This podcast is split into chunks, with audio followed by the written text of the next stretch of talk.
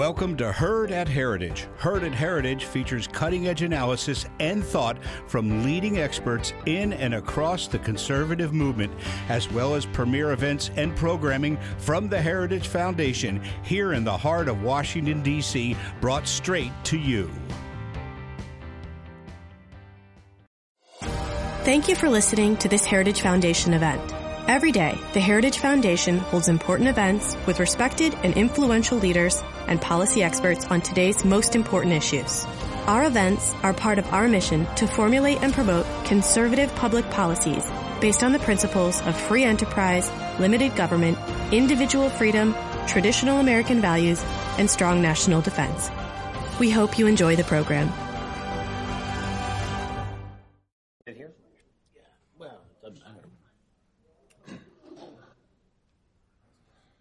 Good morning and welcome to the Heritage Foundation. My name is David Burton. Mics are really good. My name is David Burton and I'm Senior Fellow in Economic Policy here at the Heritage Foundation. Uh, uh, before, uh, well, let me remind everybody to silence their cell phones so that uh, we don't have any cell phones going off in the middle of the presentation. Um, before I introduce our speaker, I'd like to address a number of preliminary matters. Today's event is part of our series, Free Markets, the Ethical Economic Choice. This video and also uh, videos of all our previous events are available on the Heritage Foundation website, heritage.org forward slash free dash markets, or on the Heritage Foundation YouTube channel under events. After the speaker's presentation, we'll have time for some audience questions and answers. Our next event after today will be will feature Samuel Gregg of the Acton Institute speaking on Tocqueville, Novak, and the Challenge of Socialism, and the event will be on May 29th. Our speaker today is James Otteson. His topic is justice versus social justice, and it's a timely subject to address and I'm very much looking forward to his remarks. Dr. Otteson is a professor of economics, the Thomas W. Smith and Presidential Chair in Business Ethics, and executive director of the Eudaimonia Institute at Wake Forest University. He specializes in political economy, the history of economic thought, 18th century moral philosophy, and business ethics. He previously taught at NYU Yeshiva University, Georgetown University, and the University of Alabama. His books include Adam Smith's Marketplace of Life in 2002, Actual Ethics, 2006, Adam Smith, 2013, uh, The End of Socialism, 2014, The Essential Adam Smith, this year, and also Honorable Business, a new framework for business in a Just and Humane Society, also published this year. Now, you might get the idea from that list that Dr. Otteson knows a thing or two about Adam Smith, but not quite in the way you might think. Many know Adam Smith as the author of The Wealth of Nations and a pioneer that gave rise to uh, much of modern economics. But before The Wealth of Nations, Adam Smith wrote a book called The Theory of Moral Sentiments. And this remarkable book deserves a lot more attention than it has received. I might summarize Smith's theory of moral sentiments as Aristotelian or Thomist ethics updated with or informed by the Enlightenment. Dr. Otteson, along with Russ Roberts, Deirdre McCloskey, and a few others, is a, is a leading reason why the theory of moral sentiments is receiving much more attention uh, than, than it used to. Dr. Otteson received a bachelor's from the University of Notre Dame, a master's in philosophy from the University of Wisconsin-Milwaukee, and a PhD in philosophy from the University of Chicago. He's the recipient of multiple awards for his teaching and research, including the 2007 Templeton Enterprise Award, the Aspen Institute's 2017 Ideas Worth Teaching Award, the Association of Private Enterprise Education 2019 Distinguished Scholar Award, and the Independent Institute's 2019 Independent Excellence Prize. Please join me in welcoming Dr. James Otteson. Thank you very much, David, and thank you, ladies and gentlemen. It's a pleasure to be here. I appreciate very much that introduction, all of that, and uh, still a disappointment to my mother-in-law. Um, but one day. Um, so my topic today is justice and social justice. Um, some of the other topics that have been addressed uh, in this series, which has been quite a terrific series, um, have been various aspects of capitalism and socialism. Um, my talk today will not directly address capitalism and socialism, but it will have some implications for that as well. Um, social justice is a term that Friedrich Hayek thought he had put a stake through the heart of uh, quite some time ago um, when he called it um, moral nonsense. Um, he said it's like speaking of a moral stone. Um, it was some kind of conceptual or category error, Hayek thought. Um, justice couldn't apply to something like society, it applied to individual interactions.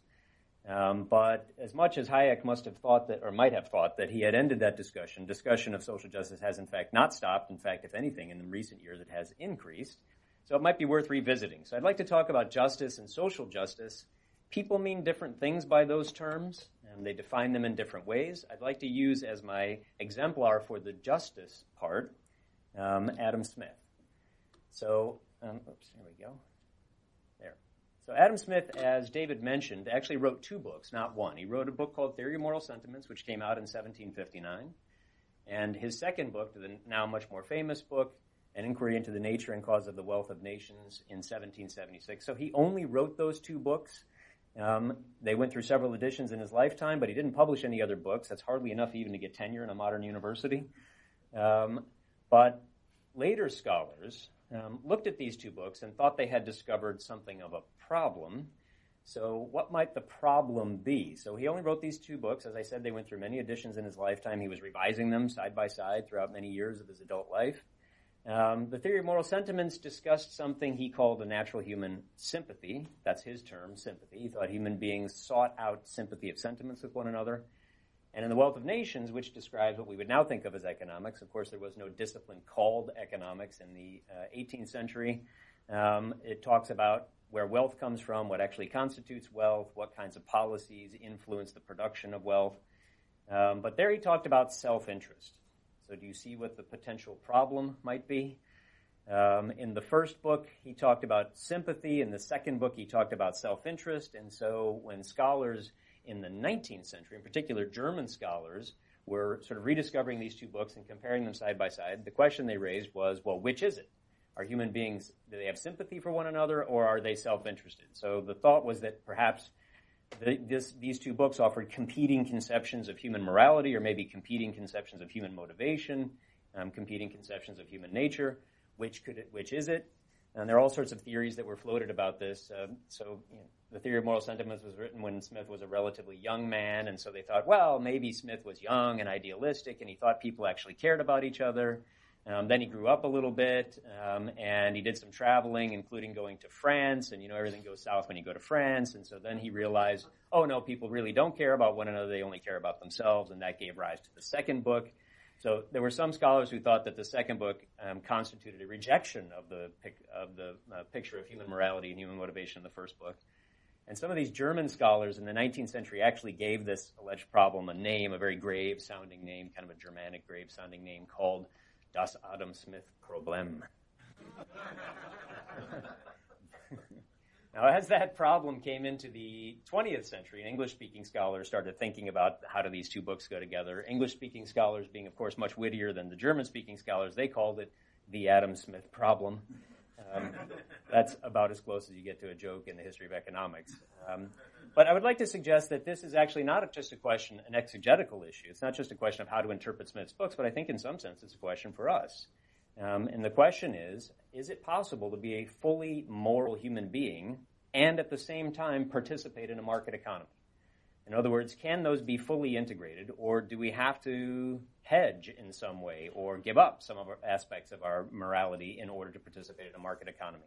That is very much a live question for us today. It is certainly a live question for um, students. I teach at a university, and students want to know can we support a market economy while still being fully virtuous and fully moral? So let me tell you what Adam Smith's definition of justice is, and then what I'll do is raise a potential objection that we might call a social justice objection. So here's what Smith thought justice was. Um, in the theory of moral sentiments, he said virtue with respect to other people. So not thinking about oneself, but when you're dealing with other people, virtue has two main categories. He called one negative and one positive. Those are his terms. One was negative and one was positive. And the two were these terms. So they were general categories. The negative aspect of just of virtue towards other people he called justice. The positive aspect of virtue towards others he called uh, beneficence. Now, one note, and this is a terminological note, but it's actually quite important for the argument. Note that the term he's using is beneficence, not benevolence. Those are two different things. So we might not recognize the distinction between those two words today, beneficence on the one hand and benevolence on the other. I don't know if anybody even uses the term beneficence anymore, um, but they meant very different things for Smith. Benevolence, they both come from Latin, and the, the first part of both terms, bene, comes from the Latin word meaning good. But benevolence comes from the Latin verb volere, which means to wish or will. So benevolence is wishing another well. If I have benevolence towards you, it means I hope things turn out well for you. So one can have benevolence towards everybody, but that's a relatively costless virtue. In other words, it doesn't actually mean I have to do anything, I just wish you well. By contrast, beneficence, the term Smith uses, that comes from the Latin verb facere, one has to say that very carefully, facere, um, which means to make or do. So beneficence means to take positive action to actually improve another person's situation. So not merely wishing another well. You can't be beneficent while sitting still and doing nothing. To be beneficent you have, means you have to actually do something which typically involves some kind of cost on you. You have to um, take positive action. So these were the two categories. Let me say a little bit more about each of them. Uh, justice is the negative virtue, and he says it only hinders us from hurting our neighbor. What he means by that is um, the virtue of justice is about not causing injury to other people. So it's not hurting them in their persons, their property. Um, we'll get to a couple of other aspects of it. But you act with justice, as he says, often by sitting still and doing nothing. So I assume everybody in this room right now is acting with justice with respect to everybody else. All that means is that you're not taking positive action to make another person's situation worse off. So he calls it negative in the sense that it's merely refraining from injuring another people. So in that sense, it's negative. You don't have to actually do anything positive in order to act with justice. You just have to prevent yourself from hurting somebody else. Okay, so that's justice for him. Now, what's the positive aspect of virtue towards others? That's the beneficence. That's, as I said, taking positive action to actually improve another person's situation. So you might be able to act with justice without doing anything at all, but beneficence, the other aspect of virtue, requires a person to actually engage in all the positive activities that you might uh, that might be required, um, like generosity, charity, as he calls uh, friendship, and as he calls humanity towards others. All of those things are the positive actions that re- that are required for a fully virtuous life. Okay, so if that distinction between those two is clear, or at least relatively clear, look at that uh, last bullet point there. That's a claim Smith makes about beneficence that's actually quite important and will relate to what I want to say about uh, social justice. Smith says the mere want of beneficence tends to do no real positive evil. So um, just think about that phrase for a second. The word want there, he means in the 18th century, um, the 18th century definition of lack or absence. So the absence of beneficence does no real positive evil. In other words, suppose you say you would like a ride to the airport, um, and you ask me for a ride to the airport. I have a car. I'm not doing anything. I'm just sitting in my room playing Fortnite or whatever I'm doing. Um, but I say, no, I won't give you a ride to the airport. On Adam Smith's view, does that mean I have acted unjustly towards you? No, it doesn't, because I left you in exactly the position you were already in, which is needing a ride to the airport. I didn't make you any worse off. I just didn't take positive action to, to benefit you. So the absence of doing something for you doesn't make you worse off. It because it does no real positive evil. What would a real positive evil be? Well, if you needed a ride to the airport and I went out to your car and I punctured your uh, your tires, okay, that does real positive evil. That actually makes you worse off. That therefore would be an injustice. Okay, so that makes sense to everybody. Um, justice is the negative virtue. Beneficence is the positive virtue. Maybe you're already beginning to see how one might raise a certain kind of social justice objection. But just to summarize, injustice leaves you worse off. That constitutes what we might call an injury. Lack of beneficence leaves you exactly as you were. Doesn't do anything positive for you, but it doesn't do anything negative to you either. Leaves you in exactly the position you were. Okay. So, what exactly are the rules of justice? Thankfully, Smith only gives us three of them. You can act fully in accordance with justice if you just follow these three simple rules. And I'm going to give you a mnemonic device so that you can remember them forever for the rest of your lives. There are only three of them. Uh, first, he says, I'll just quote him, um, are the laws that guard the life and person of our neighbor, meaning you may not kill, assault, enslave another person, their bodily person. You have to um, respect their bodily person. The second one are the rules that guard the property and possession, so you may not steal um, or trespass or destroy another person's property. And third and finally, this is the last one, um, they guard what are called his personal rights or what is due to him from the promises of others. So if you engage, if you um, voluntarily enter into a contractual relationship, you make a promise to someone, you partner with someone, you should be kept to that promise partly because other people will have changed their own lives and uh, reordered various things in their lives on the basis of your promise. So you should be able, uh, you should be held to that promise.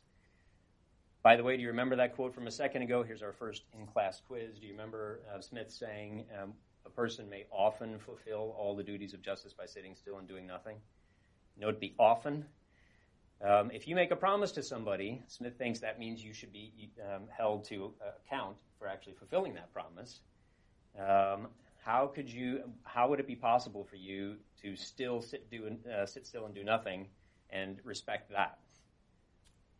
Don't make a promise. So if you don't want to actually have to do positive activities that would be required from you from a contractual agreement or from a promise, just don't make a promise.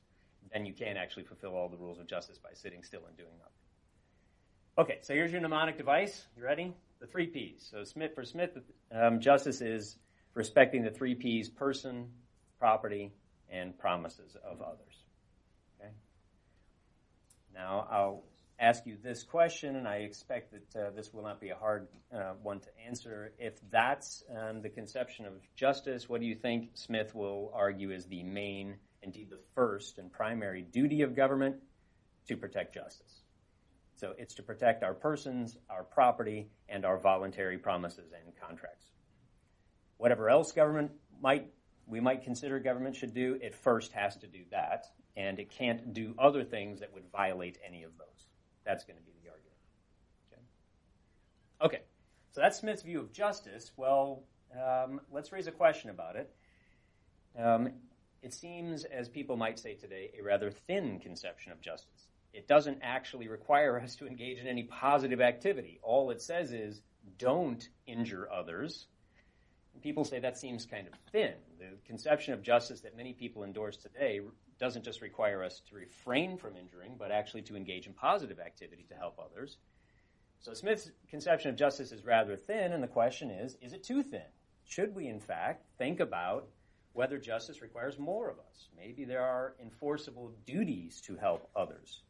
And that gets us close to something that we might call social justice. So as I mentioned at the outset, social justice is defined in different ways by different people. But one seeming commonality among many conceptions of social justice is that they want to incorporate positive duties to help others into the conception of justice itself. So um, they'll reject this negative, sort of defensive only conception of justice that Smith has and say there are also some duties towards other people that we have as a matter of justice, not just as a matter of charity. And I want to give one example, um, contemporary example uh, of this from Peter Singer. Some of you may know who Peter Singer is. He's a philosopher at Princeton University. Um, a few decades ago, he gave a very famous example about this. So um, there's a child. So this is the idea: you're on your way to an interview. You finally got your dream interview at the job that you were hoping to get. Um, you're on your way into the interview, and uh, you pass by one of those man-made fountains or something, and you notice that there's a young child drowning in the man-made fountain. You look around very quickly, you realize there's nobody, there's nobody else who will help that child, and if you don't wade into that child, the child will drown and die. On the other hand, if you do, you'll ruin your clothes, miss your interview, miss out on the dream job. And so Singer says, now remember, so it's not your child. You didn't throw the child into the, uh, into the fountain. You're not the paid on duty lifeguard or security guard or anything like that. You had nothing to do with it except happening upon the situation. And Singer asks, um, well, what should you do? Should you save the child? Um, can we answer that all together? Should you save the child? Yes. Yeah, okay, thank you. Thank you, yes. Thank you. Uh, that's not supposed to be the hard part. Uh, that's supposed to be the easy part. We should save the child. But the hard part is that Smith, uh, that Singer thinks that's analogous to other duties that we have to help people as well. So if you imagine somebody who might be um, starving, a child who might be starving in some country halfway around the world, and you could, um, at least potentially, prevent that child from starving today by instead of spending $10 at Starbucks this morning, you instead send it to Oxfam. Um, Singer wants to say that's exactly the same kind of situation. There's someone, you weren't, it's not your child, you're not legally responsible, yet nevertheless, for a very small sacrifice on your part, you might be able to create a very large benefit on another person's part. So think about the person who doesn't, and that's really where Singer's argument um, comes into play. Suppose you had somebody who, in that child drowning in the fountain scenario, decided not to save the child and just walked on by and went in for the interview. What would we say about that child? On Smith's view, could you say that uh, about the person uh, who didn't save the child? On Smith's view, we could not say that person acted unjustly. Person didn't actually injure, didn't steal anything, didn't violate a contract or a promise, didn't act unjustly. So instead, it's just insufficiently beneficent, which Singer thinks, and many other people do, uh, also do, that that seems weak, just not enough to say it's insufficiently beneficent. Um, it should be something much more robust, like unjust. And Singer appends this with this idea that letting someone die when you could have prevented it is morally equivalent to actively killing them. Singer's a utilitarian, so utilitarian looks at consequences. The consequence is the same in uh, either way, whether you actually, whether you just let somebody die, you come across somebody in the desert and they're um, and they need water, you have water and don't give it to them, you just let them die, or if you actively went and shot them or something. Either way, the person ends up dead. You could have prevented it. It's the same for Peter Singer. Okay, so let's think about this uh, in connection to Smith. So my suggestion is that social justice theory claims, or at least one version of social justice theory claims, that justice requires positive action in at least some cases also and requires it as a matter of justice, not charity. And one of the reasons for thinking about it as a matter of justice and not charity is because do you remember what's uh, for Adam Smith the main duty of government was? Protect justice. And if part of justice is duties to help other people, then that becomes part of the, um, the duties of the government as well. So third parties can enforce that, um, possibly at the governmental level. Okay, so that's the objection, the potential objection. Smith's view is too thin, doesn't allow us to think about um, possibly enforceable duties to help other people. How might Smith respond? And I'll just mention two quick responses, and then um, we can think about some uh, potential questions from the audience. So this one, I apologize about all the text here. This is a famous passage from the Wealth of Nations.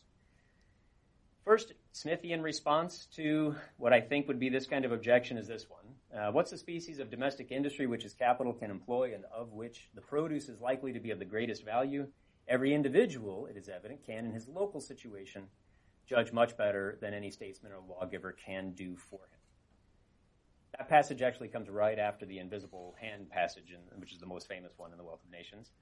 Um, and I call this, I think about this as the local knowledge argument. So Smith is saying um, he's thinking about allocating resources and allocating capital. Who's the best person, um, or who's the person best positioned to allocate resources and capital? Typically, it's the person who has localized knowledge of the particular situation, where it would be best used. Who is that? It's typically the individual, him or herself. Um, that's the argument he's making here, but I think it might apply also to this question about um, potential social justice. An implication of Smith's argument is that local individuals are able to be beneficent, but third parties, especially distant third parties, typically can't. So um, if you think about, um, you know, is David being sufficiently generous to me today um, to be here? Suppose I asked you that question. Well, how would you answer that question? I mean, maybe you know David, and so you expect that he is, but um, you the, probably expect that I wouldn't be. But anyway. Fair enough. But what you might say is, don't know. We can't really know. In order to answer that question, you'd have to know a lot of the details about what our conversations were, maybe the history between us, etc. Without knowing that, you just can't know. And think about it in another way. You see someone begging on the street, maybe you're thinking about giving that person $20. Is giving that person $20 the right thing to do? Maybe. Is giving the person nothing the right thing to do? Maybe. It, would giving $20 actually be counterproductive? That might be possible too. So, how would you know? You cannot know unless you have detailed information about that person, the history, the knowledge, and that localized knowledge can only be had on a first hand basis. So, what's Smith Smith's argument? Individuals tend to possess this local information, this local knowledge about their own situations, third parties don't. And one implication of that is that it's actually very difficult to help another person. Beneficence is surprisingly difficult. It's easy to make yourself feel better about something. It's very hard to know what would actually benefit another person. It takes a lot of work and it can go wrong and often does go wrong in many ways. So it's very difficult to know. In any case, for a distant third party, someone in, well, Washington, D.C., perhaps, um, it's very hard for them to have any idea what would benefit anybody that they don't actually know.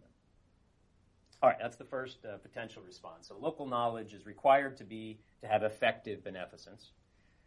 Second um, response, I'm going to call this a failure to launch. Um, so there's a position in political philosophy called luck egalitarianism. I apologize about that long term. It's hard to say. Luck egalitarianism. What does that mean? It, it's, a, it's a fairly simple idea. The idea is that luck plays a role in our lives. So some people have good luck, some people have bad luck. Um, some people were lucky enough to be born into a family that loved them. They were sent to good schools. Maybe they lived in a place that was not war torn and violent. Um, all of that is good luck. They can't claim to have done it themselves. They're just born into those situations. On the other hand, there are people who didn't have such good luck. Maybe they weren't born into good families, or they didn't weren't sent to good schools, or they um, live in a violent or war torn place. What the luck egalitarian says is that in both cases, the fruits of their lives are undeserved to the extent that it's an effect of luck.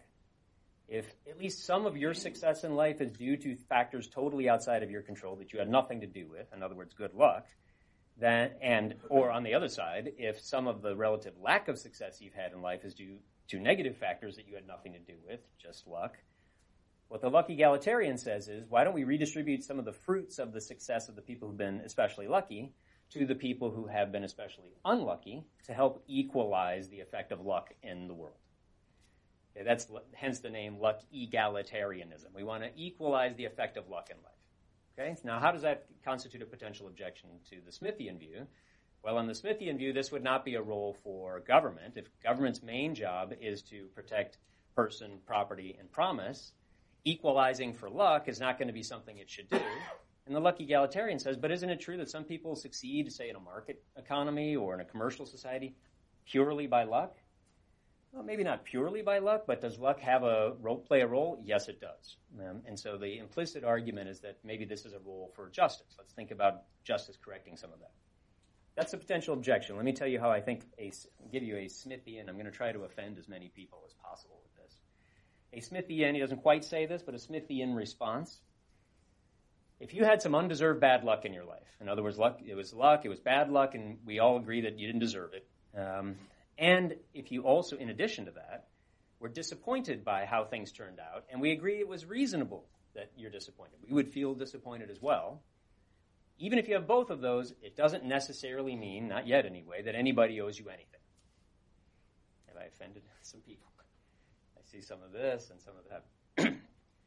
so just to be clear, so there are some theorists who say if you had either one of those, either bad luck, undeserved bad luck, or reasonable disappointment, then you would be entitled to some kind of compensation or should be entitled to some compensation. I want to take the hard case.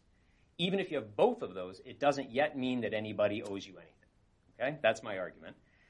And I'm going to give you an, uh, an example to make it seem as if uh, that might be plausible if it wasn't already plausible to you. Um, I want you to consider two people, Jack and Jill. These are their names have been protect, changed to protect the innocent. Jack and Jill were uh, seniors at Wake Forest University, majoring in economics. They'd been dating for some time. Jack was starting to think that Jill was maybe the one for him, and Jill was starting to think that maybe Jack was the one for her. Um, it was March of their senior year, and they're beginning to make plans for what they're going to do with the rest of their lives, and they're starting to think, well, should we coordinate and think about going to the same cities? On a Sunday evening, Jack calls Jill and says, uh, Jill, I'd like to take you to dinner next uh, Saturday night. And she says, Great. And he says, uh, It's going to be special. And she says, It's going to be special? And he says, It's going to be special. So she says, Great, I'll see you then. She hangs up the phone and she says to her roommates, Hey, Jack just invited me to dinner next Saturday night and he says it's going to be special. You don't think he's going to ask me to marry him, do you? And they say, He is totally going to ask you to marry him. So she begins to think, What if he does? What will I say? And so she imagines what all the things that you might imagine. She's thinking about it. She tries writing her name, Mrs. Jack, on things to see how it fits. She decides that if he asks me to marry him, I'm going to say yes. Okay, that's her decision. Now, that was Sunday night. Um, as soon as Jack got off the phone with her, he called the restaurant and he said, I want to make a reservation for two for my girlfriend and me. I'm going to ask her to marry me. And they said, Oh, that's wonderful. We'll have violins and flowers. It'll be great. On Monday morning, the very next day, Monday morning, Jill is in an econometrics class. She's not really paying much attention because she's thinking about what might be going on um, on Saturday. And uh, as the class ends, she walks out and she gets stopped by Joe. Now, who's Joe? Well, again, the name has been changed to protect the innocent. Joe is a person who'd been in class all semester. She didn't really know him. On this day, for some reason that nobody really knows why, he stopped her on the way out and said, Hey, Jill, I missed what the professor said at that one point in class. Did you get it in your notes? And she said, Let me look at my notes. And she said, um, She looks at her notes and she looks at Joe, and there's a bit of a spark. So they chat for a few minutes, and he says, Hey, would you like to go get a cup of coffee? And she says, Sure, I have another class now, but I don't need to go. And so they go and have a cup of coffee, and they spend a few hours with each other. In fact, they miss all the rest of their classes all the rest of the day. Um, Joe, it's now dinner time, and Joe says, "Oh my gosh, I can't believe how much time has flown. Um, would you like to go get a bite to eat?" And she says, "Oh well, I was supposed to visit my grandmother in intensive care, but I'm sure she's fine. Yes, uh, let's go get a bite to eat." Um, and they spend more time with each other. They walk after eating. They walk the quad. They go to the library. They walk the quad some more. They spend the rest of the night together. It is now Tuesday morning. Sun is coming up over campus. Joe looks at the sun. He looks at Jill and he says, I've never felt what I'm feeling right now before, and I've never met anybody like you, Jill, but marry me right now. Let's go to a justice of the peace right now and get married. Now, Jill sort of snaps out of whatever reverie she's been in and realizes she's just spent nearly 24 hours with this virtual stranger. She looks at her phone for the first time and she has 700 texts and Snapchats from, from all of her friends wondering, Are you dead? What happened to you? Should we call the state police? Um, and what, some, some of those texts were from Jack. You remember him? um, so she's thinking about all of these things and she looks at Joe and she says, Yes and they go and get married that very day. Now, coincidentally, the previous day when Jill was in her econometrics class, Jack was in a jewelry store buying a, an engagement ring. Um, he used his student loan money. And, no, I'm kidding. Do not use your student loan money for that. But he bought her a ring. Um, but Joe and Jill went and got married that very day. Okay, there's my scenario. Now, here's what I want to ask you. Think for a second about Jack. Was Jack, uh, did Jack have some bad luck? Seems he had some bad luck. The, the week you were going to ask your long-term girlfriend to marry you, she happens to run into some total stranger that, and they decide to elope immediately. Seems like bad luck. If he's disappointed, as he no doubt is, is it reasonable? Would you be disappointed in a similar situation? Sure, I think we would all agree that that seems like that's reasonable disappointment. Now, my question is, what can we do about it? Should Jack be able to sue Jill for the future affection he expected to get from her and now will not? Should he be able to sue for damages for the nine children he imagined she would bear him one day and now won't, or for all of the time that he had invested in this relationship that has now come to a sudden, unexpected end? No. Of course, the answer to all of those things is no, but the reason is extremely important. The reason is because Jack had no right to Jill. Jill is a free person. She gets to decide to whom to give or from whom not to give her affection, her time, her love, etc., even if that decision comes about at least in part by luck, and even if it disappoints other people.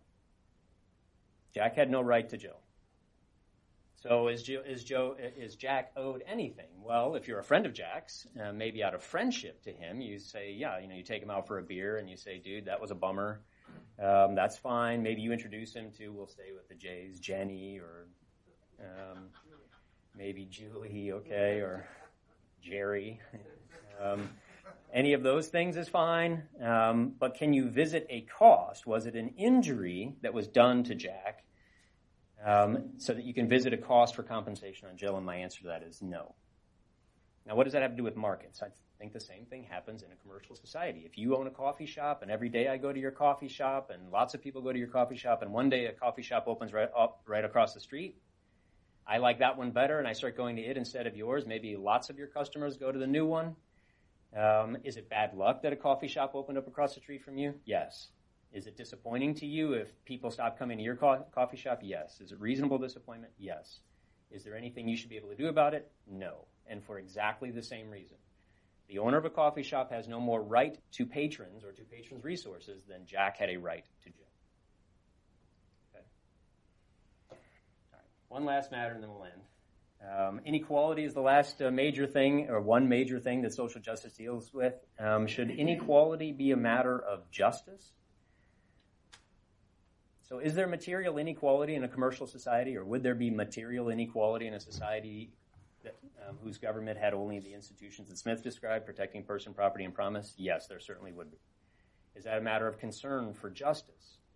My question is, should justice address material inequality? Let me give you just a quick thought experiment about that. Suppose you have two people, A and B, but A is much wealthier than B. Let's say A has 100 times as much wealth as B. Now, without knowing anything else about them, without knowing their situations or who they are, are you inclined to think that a society must be unjust in which one person can have 100 times as much wealth as another person? That there's no way for that to have happened without some injustice having taken place. So maybe you think it's a failure of justice, or maybe if you like to use the term, a failure of social justice. Well, you think about it. While you're thinking about it, let me tell you who my A and B are. Um, here's my A. You recognize him? That's Bill Gates. Uh, there he is saying, Thank God I live in a capitalist country. Um, what is Bill Gates worth? Well, um, his worth goes up and down with the market, but he, like many other people, has been enjoying the rising market in the last couple of years. So it's a little over $100 billion is his net worth. It's estimated. Um, I checked it today. It's uh, 100.1 billion according to Forbes this morning. I could live on that. Um, so it's about 100 billion. What's a billion among friends? It's approximately a billion dollars. Now, who is the poor soul who has to struggle through life worth only one one hundredth of Bill Gates' wealth? Um, now, there are many people you might pick. I decided to pick a neighbor of mine. I live in North Carolina. Here's my neighbor. You recognize that? That's Michael Jordan. He's not actually my neighbor. Uh, he does live in North Carolina, but I don't live next to him. There's Michael Jordan. Uh, what is Michael Jordan's net worth? Um, what's uh, one one hundredth of 100 billion? It's a billion. So he's worth about a billion dollars. Now, what is that supposed to show? This is an extreme example, obviously. What is that supposed to show? Here's what I think it's supposed to show. If you want to know whether there's some injustice that pertains to a situation in which one person is much wealthier than another, first of all, you have to know, we have to answer that first question. How did the wealthier person get it? Did he get it through force, fraud, theft, colonialism, imperialism, extraction? That matters. Because if those are the ways that he got it, then on the Smithian view, that's injustice and that does require compensation. On the other hand, is all of it through mutually voluntary and mutually beneficial cooperative transactions? That's a very different story. So you first need to know how do they get it. The mere fact of a difference doesn't tell you that. And then the second, of course, is you have to know about the absolute quality of the poorer person's life. Michael Jordan is extremely poor relative to Bill Gates not relative to most of humanity. So the idea that we should redistribute some of Bill Gates' wealth to Michael Jordan to somehow compensate for that differential just seems absurd. But maybe you're not willing to go quite along with that because that's a, an extreme case. Are there people in the United States who have a thousand times more wealth than others? Ten thousand times? A hundred thousand times? Those are raising this by orders of magnitude. Let's do- even double that. Let's go 200,000 times. So imagine somebody who has only one 200,000th of Bill Gates' wealth. Now, who is the person who has to, the poor schmuck, who has to soldier through life being worth only one 200,000th of Bill Gates' wealth? That's me. Actually, I'm rounding up quite a bit just to make the, num- the numbers. So what is that supposed to show? I think it again shows both A and B. But the real question I think, and I would leave with leave you with, is to think about is this: Suppose you had it in your power to change one thing about the world, but only one thing. Would you end poverty in the world, or would you end inequality in the world? Um, I think your answer to that might give you some indication of the system of political economy that you might end up endorsing. Um, but I think this is a real question because historical experiments seem to suggest that that's the real dilemma we actually face. We have been able to figure out, finally, how to allow people to rise out of poverty. But the only way system of principles and policies that have enabled that to happen have also allowed for inequality. So substantially, everyone does get better, but not at the same rate. On the other hand, we also know how to keep everybody relatively equal, but when we keep them relatively equal, they are equally poor. So that seems to be the trade off that we actually face. Okay. Most famous this passage from Adam Smith was the invisible hand passage. The second most famous passage is this one, the butcher, brewer, baker. It's not from the benevolence of the butcher, the brewer, the baker that we expect our dinner, but from their regard to their own interest. When you read that passage or think about that, do you hear Adam Smith advocating selfishness? Be selfish? That's what Karl Marx thought. Karl Marx read The Wealth of Nations, or at least this, this is just 20 pages into it. He read at least this far. Um, but I want to suggest that that's not what Smith thought was going on. And that's an important point to make because it's a different way of thinking about equality. What Smith thought was going on was respect, mutual respect between you and the butcher, the brewer, the baker. Because the only way you can successfully execute a mutually voluntary transaction is if I offer you something that matters to you. That's the only way you can do it. And the only way I'm going to be able to offer you something that matters to you is I have to respect you and your interests and your goals and purposes in life, and I have to think about you. And the way we respect that in, pr- in practice is by allowing everybody what I call an opt out option. Everybody can say no, thank you. If all people of whatever social class, race, religion, ethnicity, or anything else, if all people have the ability and the right to say no, thank you to any offer that's made, then immediately our moral statuses are leveled. We meet each other as moral peers. Jeff Bezos can come in and say, I'll give you a billion dollars to work for me. But as long as you have the right to say no thank you and go elsewhere, all of that wealth he has doesn't matter anymore at all. Both, for both of you, your agencies are perfectly level. That means that there's a kind of respect that's required in a market economy that you don't have when one person can mandate um, or impose terms or options on others. So what we get there is an equality of moral agency, moral authority, not necessarily material resources, but moral authority. All right. So here's my conclusion. Smith argues that political mechanisms can and should respect his conception, that negative conception of justice, but they cannot and they shouldn't even try to engage in positive beneficence, but remember, at the very outset, I said that a fully virtuous life requires both justice and beneficence. So if that's the case, on whom does the primary responsibility for beneficence fall? If the government can't or shouldn't do it, which is Smith's view, then on whom is the responsibility for beneficence, actually improving the lives of people who need it? Who does that fall on? That falls on you and me as individuals. That becomes our moral responsibility either singly or in voluntary cooperation with other people. It is now our responsibility. And Smith actually thought that this was a much more demanding and difficult moral picture than if you just wrote a check and send it off somewhere and let somebody else take care of it. Smith's view, you can't execute, you can't successfully engage your moral responsibilities to others by having somebody else do it for you or by being forced to do it. You have to have the right to say no, and then you have to positively um, engage in the act of will to say yes. So what you get from Smith is what I would call global justice and local beneficence. You should act, you should respect the rules of justice with respect to everybody you meet anywhere on the planet. Never injure or harm a person in their person, property, or prom- promise. On the other hand, where should you engage in beneficence where you have the local knowledge to know that what you're contemplating would actually benefit or stands a good chance of benefiting the person you're thinking about benefiting? global, global justice and local beneficence. And in that way, I think what you can get from Smithian political economy is not only prosperity, and by the way, we haven't even talked about the prosperity that that can lead to. That's just icing on the cake. But you also get morality, because it suggests the proper way of dealing with others is to meet them as moral peers, respect their opt-out options, and look for ways to engage cooperatively in mutually voluntary and mutually beneficial transactions. And that way, you might get what I would call perhaps true social justice. Thank you very much, ladies and gentlemen.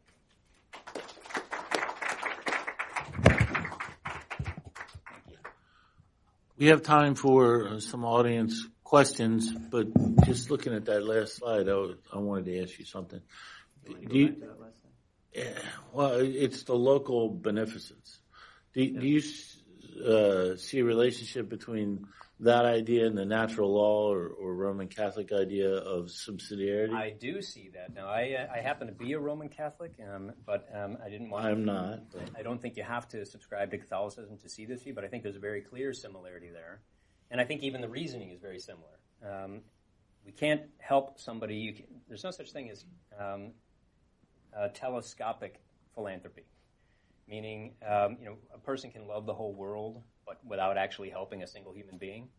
What this requires is, or what it uh, entails, is paying attention to actual human beings and their actual situations. Um, and that can only happen at the lowest level possible. So it does imply a kind of subsidy. So at the highest level, what should the government do? Protect justice.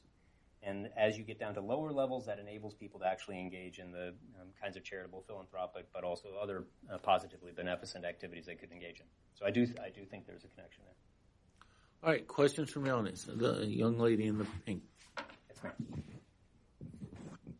So I'm just curious about the explanation behind your first two thought experiments. Why in the second one if is I it? Could, I mean, this is my fault. I, if you could say your name and identify any institutional affiliation as we go on. Okay. My name is Kellyanne Elliott. I'm working with the National Legal Aid and Defenders Association, focusing on um, court fines and fees and mass incarceration. Um, so I'm curious about the two thought experiments. Why is it fundamentally just to help the drowning child who doesn't necessarily have a right to your time and resources when it's not fundamentally just to help someone who's just had bad luck? Uh, good question. So, um, are you asking on Smith's view or, or in general? Let me tell you Smith's view, and we can see what you think about that. So, Smith's view is that if you don't hold the ch- if you don't help the child, um, so what should we say about a person who doesn't help the child in that situation? Um, what Smith's view requires or um, means that he must not be able to say is that that person was unjust. So it wasn't an act of injustice. Um, it was an act of failure of beneficence, so a genuine failure of beneficence. Smith thinks we actually have duties of beneficence. So it's not like if the government doesn't make you do it, that therefore anything goes. For him, it mean, being a moral person means you have a whole range of duties. Some of them are negative, and then some of them are positive. Um, so it wouldn't. So we wouldn't be able to call that person unjust. But what we could do is call that person a. You know, so suppose you're that person. You walk by the the fountain. You don't help the child. What can we do about it? On Smith's view, we can't put you in jail. We can't um, fine you or exile you or something. What we could do though is put your picture in the newspaper on, with the caption under it "moral monster." Um, that that we can do. Or nowadays, I guess we could tweet. We have a tweet storm about you, um, and so those things are allowable because that's not preventing anybody from that's not prevent uh, causing an injury to you, and it's also not preventing anybody forcibly from engaging with you, partnering with you, hiring you, marrying you, etc. Um, but what it does do is bring an enormous amount, of, and that is a very powerful thing to do. I mean, uh, tweets bring down CEOs in in the world now. So exposing someone to people's publicly to people's negative moral judgment is maybe a surprisingly powerful way to deal with it. But on Smith's view, it's not an it's not an act of justice. So you still would have been just, but that doesn't mean you were moral because you failed in your duty of beneficence. This gentleman here. You know. Which one? Well, yeah. Okay, and then we'll go right behind. Uh, Seth Weisberg, citizen from Denver, Colorado. Um, I think some of your analogies were not apt. Jack and Jill seem to be very suitably independent actors. The drowning child has very few uh, capabilities. Um, the coffee shop, your opponents, I'm not really one of them, said that one of those was Bill Gates' coffee shop where they're giving away free in order to run me out of business. So they would say skip Jack and Jill and see this as as social force. You said and the wealth of the two people, as long as was not extracting or extorting, I think Senator Sanders would see this economic system as one where the wealthy have taken the excess profits that they extorted from the proletariat, et cetera, et cetera, et cetera. So maybe just now that I've sharpened the other side sword a bit, could you answer that? Yeah, I think those are, I'm trying to challenge precisely those premises.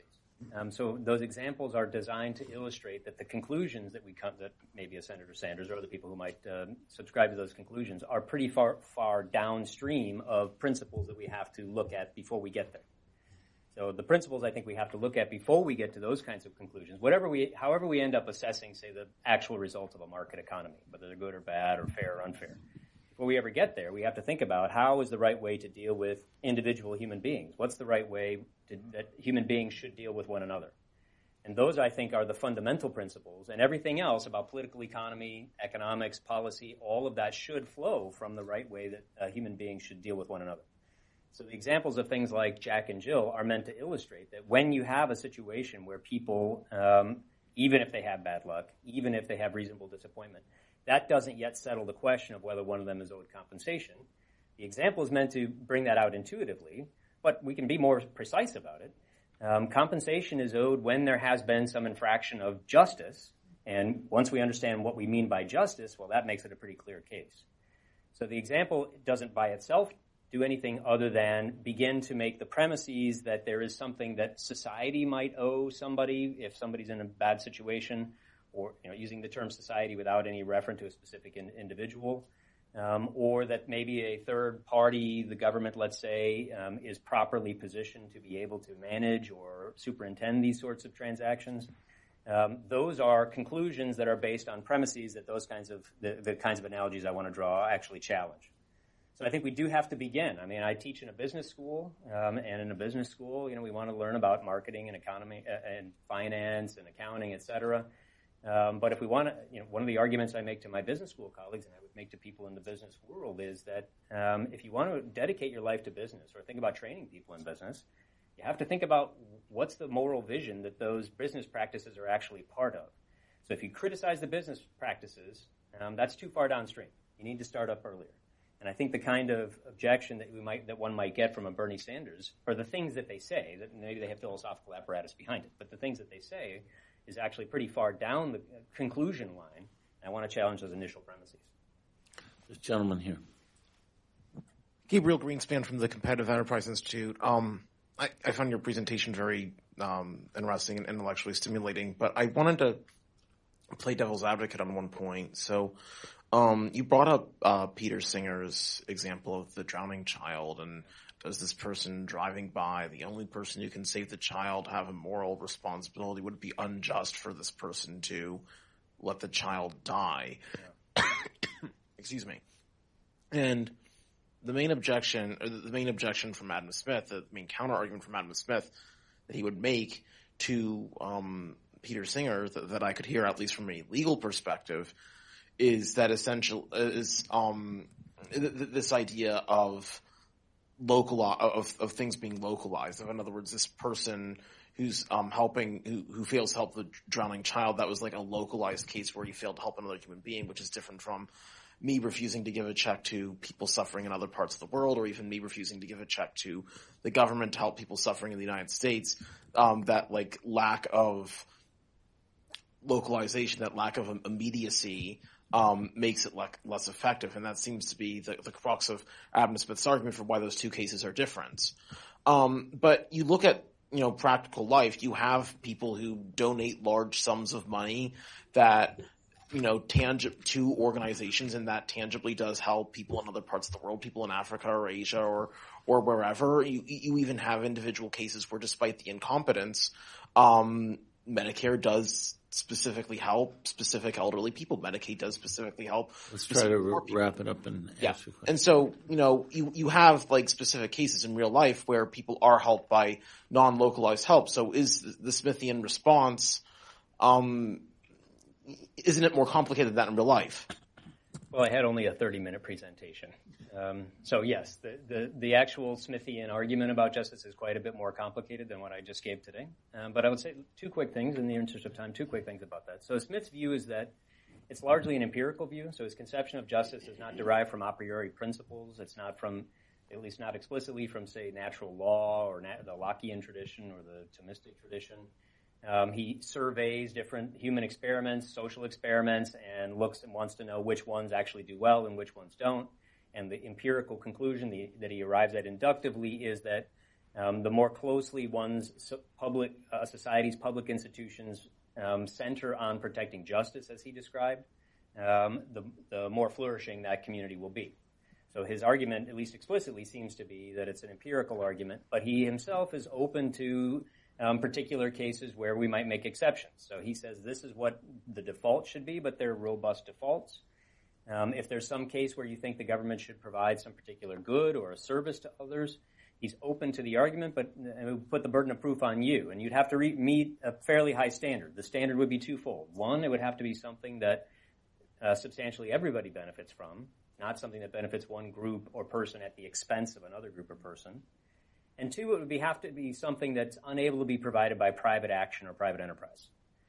Um, those two criteria, they're conjuncts for him, not disjuncts, meaning not one or the other, but they have to be both, and that's a pretty high standard.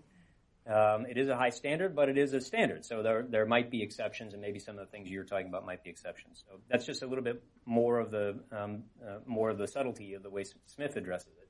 One other thing I wanted to mention about that, and it's really a general case. So um, almost any activity um, that one might engage in, you might imagine, could lead to some good. Um, but if I if I decide to say allocate resources in a certain way, or I'm proposing to allocate resources in a certain way, and I say, look, here's some good that might come out of it, or maybe here's some good that did come out of something that we did in the past, that doesn't yet complete the argument. It's very important to see why that is. And Smith had this in the uh, Wealth of Nations because you also have because we live in a world of scarce resources, meaning there's all, we always want more than we have resources to actually um, achieve. What we always have to do is compare the opportunity cost. We always have to ask, okay, um, but what would those resources have done if they had been put somewhere else? And so, in other words, saying that this was a good use of resources because something good came out of it doesn't follow um, because there are many good things that one might potentially do. But because we live in a world of scarce resources, we can't just say any old good thing is good. We have to use the best because if we don't, or look for the best, because if we don't, then we're squandering some of our scarce resources and maybe giving up other things that might have actually had even better outcomes. And so some of the cases that you mentioned, I think, might actually be candidates for exactly that. Lady on the end of, of the line. Hi, my name is Melissa Ortiz, and I am a visiting fellow with Independent Women's Forum. And my question kind of goes to the heart of thing. Well, let me very quickly say about Peter Singer. It always cracks me up when people cite him as some sort of moralist instead of philosopher. So I was glad you called him a philosopher because he thinks it's wrong for the child to in the in the fountain to die, but he's absolutely okay with someone like me dying and dying in the womb because I am a drain on society and social justice warriors agree with him, which I think is pretty sad. Now, to my thought. I love that our founding fathers put in the const- in the um, in our founding documents the pursuit of happiness because equal opportunity does not guarantee equal outcome. Would you say that a way that we could best live out Adam Smith's ideas locally is to look at somebody and say, what can I do that would best help you? Somebody who seems to have bad luck or is in an untenable situation. I know I recently lost my job and a bunch of people before I became an independent fellow with, um, independent, independent woman, I'll get it out in a minute, a visiting fellow with Independent Women's Forum.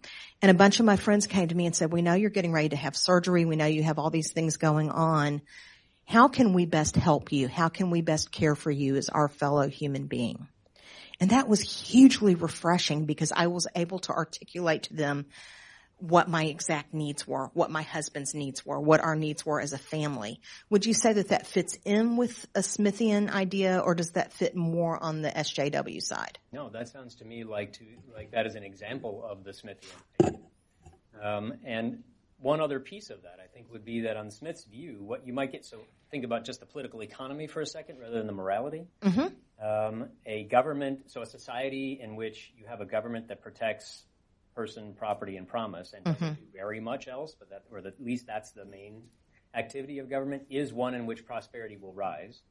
Exactly. was writing in 1776 when the Wealth of Nations came out, and he was predicting that a country, in fact, he even said maybe even America could one day be wealthier than Britain, which was a rather scandalous thing to suggest in 1776, and yet look what happened. He was a scandalous man. In many ways, he was. Um, but one of the one of the ancillary benefits of the increasing prosperity that, that that that system of political economy might enable is more resources, so that individuals can put to exactly the beneficent uses that they, with their localized know, knowledge, might know might actually help. So that for him would actually so as wealth increases overall, that relieves the burden on his view. Maybe sort of paradoxically, it makes it less important for centralized agencies to be helping people who are indigent or otherwise need help. Um, because you have individuals, more and more of them, with more and more resources that enables them to more fully achieve their own moral lives by helping other people as well. So it sounds like that's an example of it to me. Okay, that's thanks. Michael. You. Michael Maybach with the James Wilson Institute.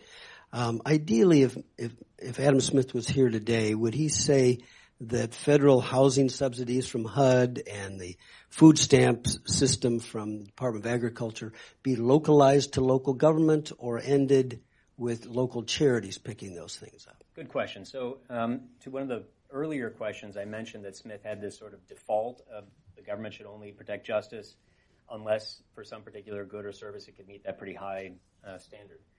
Um, one of the things to note about that standard is that it might change over time. Um, so as the wealth or other resources or demography or other things change in society, what meets those two criteria might change over time. So it's a bit of an open-ended criteria. As high as the bar is, it's still relatively open-ended. Um, how I think that relates to your question is, um, you know, it may be that uh, you mentioned HUD and what else did you mention? Agriculture. Agriculture. Um, so maybe those things might meet those bars at some points in, say, America's history, and maybe not in others. So it doesn't specifically, the test doesn't specifically tell you what will pass it. It just gives you criteria for judging. Um, but more specifically, I think what a Smithian would say is doing those kinds of things at the federal level is probably the worst of all possible options because of the local knowledge issue that the federal government, the federal agents just don't have. Um, so if they're going to exist at all, and if they actually meet those criteria, it's probably going to have to be at a much more local level. Um, it may well be that at some point in the growth of wealth or growth of prosperity in a country, that individuals and, and private charities can take care of all of the actually needy cases um, sufficiently, or maybe even better than they could do it if uh, through centrally. So, they, so it may end up being the case that at some point abolition of them is the right thing to do. Um, but in any case, putting it at the highest level of, of the government would be the worst, uh, worst of all the possibilities, I think Smith would say. Patrick in the back.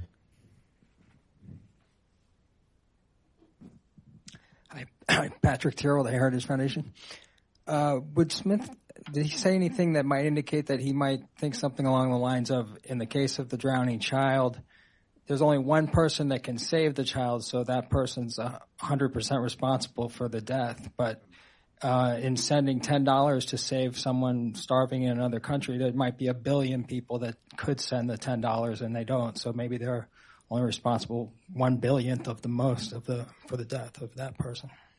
Yeah, so we should discount the uh, moral culpability by the number of potential. Yeah, um, so Smith, I don't think addresses that uh, possibility in particular. Singer does, however. I'll tell you how Singer responds to that objection. Um, so he says, "Well, imagine you're in the same scenario. There's a child drowning in the fountain.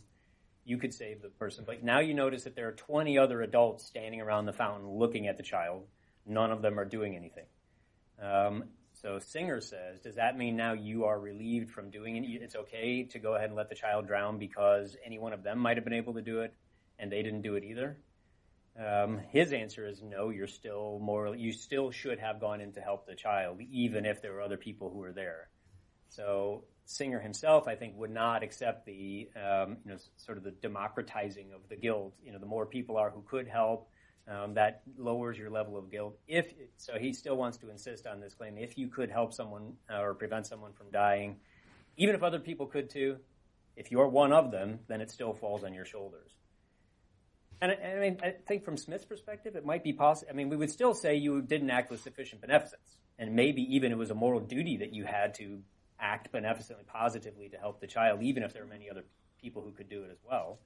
Um, the difference would be whether, if you failed to do that, could we punish you or not? We put you in jail or fine you. Singer would say yes. I think Smith would say no. Over here. Hi, my name is Kira I'm from the organization National Legal Aid and Defender Association. Um, your definition of justice, I was cur- not your definition, but Smith's definition of justice also says a right or a promise. Is how would you define or what constitutes a right? Is it just a promise from one human to another human, or can it be an institution to society? Uh, that's a that's a very good and hard question to answer.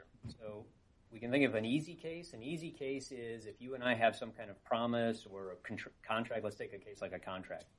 Um, I come to work for you, you hire me, we have a contract that specifies. So I'm going to have rights under that contract because we voluntarily entered into it. That's going to create certain kinds of rights. There are other cases of rights that we could easily understand if we pass a law and the law recognizes certain, you as a person who has certain kinds of legal standing, it might mean that you have rights under the law. Um, that doesn't necessarily mean anything about natural rights or anything like that. It's just very specific human made positive rights. Does that mean that he actually did believe in equality since like Title IX that ensures equality for women? So if he's saying that people are guaranteed rights, even if it's an institution promising to society those rights, his definition of justice would include equality. That's a little more complicated. Okay. So he doesn't he doesn't say that uh, people are should be guaranteed rights. That's not the kind of language he uses. He's only when he uses the term rights, he's specifically using it typically with respect to a law that gives you rights or a contract under which you have rights. He does talk about other kinds of personal rights. Um, a child might have a claim against its parent. If you brought me into the world, then part of the, the act of bringing me into the world is providing food for me and other sorts of things. Um, that's much more nebulous. I mean, this is the 18th century, so you get um, but trying to think about Title IX, um, here's one maybe quick way to, that I think a Smithian, if Smith were you know, to come back to come uh, to, li- to life in the 21st century, um, one of the amazing things about the way Smith approaches political economy um, is that right at the beginning of the Wealth of Nations, he talks about people being roughly equal to one another in their capabilities and their abilities. And he suggests that the differences we see among human beings is largely due to education, habit, and training rather than natural differences.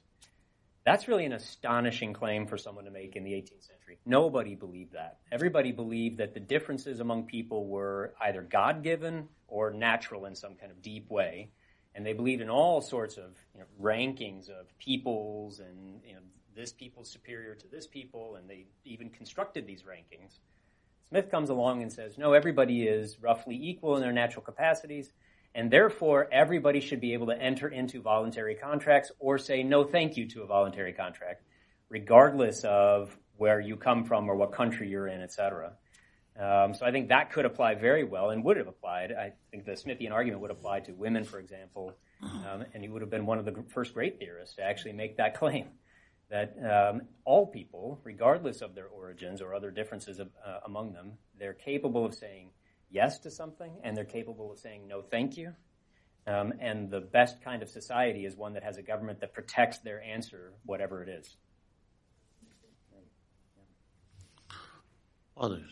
Okay. Well, I have, I guess, one last. Um, oh, over here. Sorry. Micro, microphone runner do his work today. Hello, Brian O'Quinn, Heritage Foundation. Um, you said that you can avoid injustice, or Smith said, by just sitting there generally. Yeah. Are there any cases where you would be compelled to act to avoid injustice?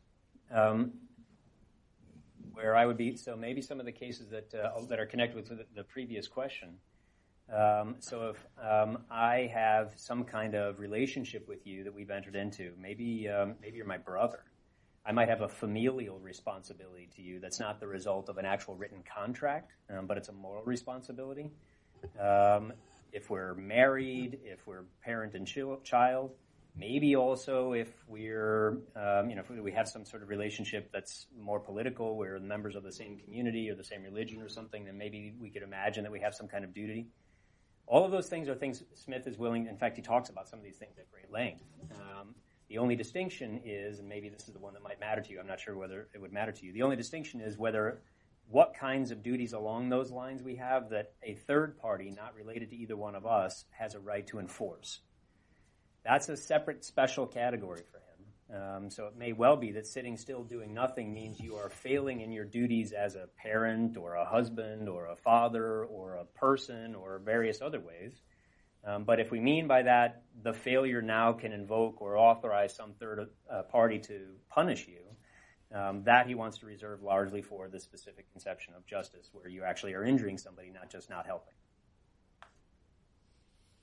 Okay, good. I guess the the one thing I thought might be worth talking a little bit about, if uh, Smith was part of the so-called Scottish Enlightenment, which of course had a tremendous influence over the American founders, and that has very different conceptions of justice and role of government from other aspects of the Enlightenment, particularly the French, but also the German. I was wondering if you could sort of maybe talk about how different the Scottish Enlightenment that influenced our founding was from the continental European versions of it, well, and their conception and their conception of justice. How is the Scottish Enlightenment different from uh, the French Enlightenment or the German Enlightenment?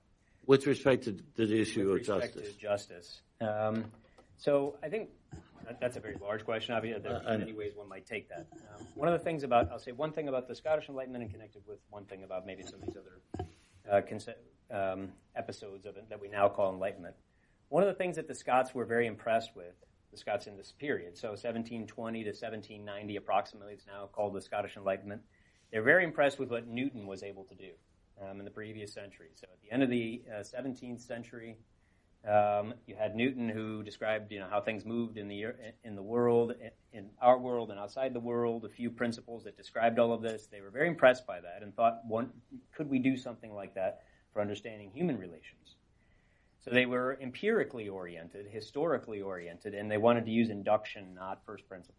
And I think that's one of the big differences. So what you often got in the French Enlightenment and many other species of Enlightenment is very smart people who wanted to say, all right, let's think hard about what justice ought to be. Um, and let's see if we can understand, maybe even apprehend in some way some first principles, some a priori first principles.